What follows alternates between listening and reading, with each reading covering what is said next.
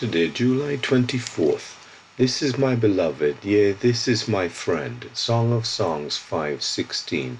The beloved described by the bride. 2. His belly or body is likened to bright ivory overlaid with sapphires. The whiteness and smoothness of the ivory may indicate the perfection of Christ without blemish or spot, and the sapphires the preciousness of Christ. Peter presents this twofold view of Christ when in one place he speaks of him as without blemish and without spot, and in another writes, Therefore, to you who believe, he is precious. 1 Peter 1 19 2 7 NKJV. His legs as pillars of marble, set upon bases of fine gold, speak of the stability and strength of purpose that ever marked the Lord Jesus.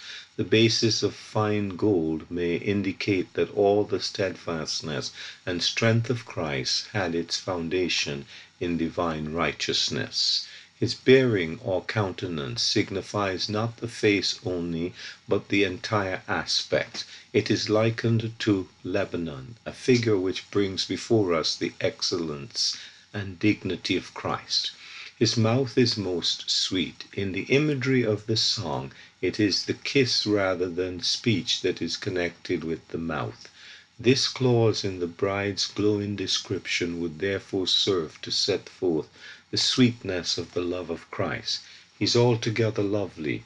In Christ we have a perfect object, one who is altogether lovely. Here the heart can rest with satisfaction.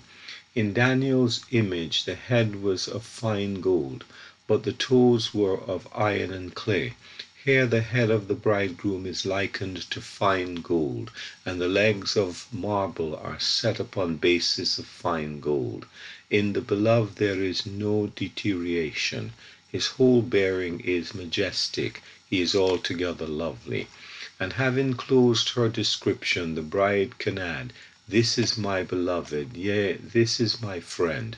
So too each of the redeemed can say of Christ, He is my beloved, He is my friend. Hamilton Smith.